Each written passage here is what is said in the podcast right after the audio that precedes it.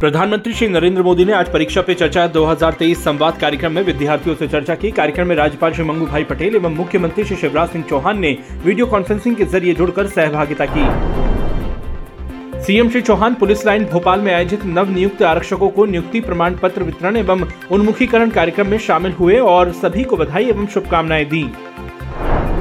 परीक्षा पे चर्चा कार्यक्रम के अंतर्गत मंत्री भूपेंद्र सिंह ने खुरई में आयोजित आर्ट एवं पेंटिंग प्रतियोगिता के विजेता छात्र छात्राओं को पुरस्कृत किया।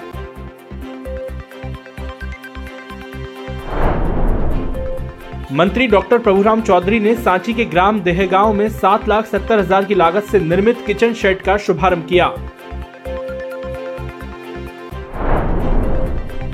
मंत्री श्री ओम प्रकाश सखलेचा ने आज जावत में 5 से 15 फरवरी तक होने वाले विकास यात्रा को लेकर बैठक करते हुए अधिकारियों को आवश्यक दिशा निर्देश दिए। मंत्री डॉक्टर मोहन यादव ने 18 फरवरी को आयोजित होने वाले शिव ज्योति अर्पणम कार्यक्रम को लेकर बैठक की। कार्यक्रम के तहत महाशिवरात्रि पर उज्जैन में 21 लाख दिए जलाए जाएँगे।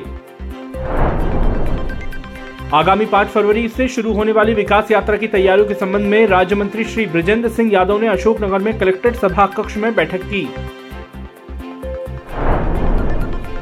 नर्मदा जयंती के उपलक्ष्य में नर्मदापुरम में माँ नर्मदा जयंती महोत्सव शुरू हुआ। यहाँ सेठानी घाट को बच्चों ने आकर्षक रंगोली से सजाया और प्रतियोगिता भी आयोजित हुई। खेलो इंडिया यूथ गेम्स की टॉर्च रिले आज ग्वालियर पहुँची। कंपू खेल परिसर में वरिष्ठ पुलिस अधीक्षक श्री सांघी के साथ युवा व खिलाड़ियों ने रैली का स्वागत किया।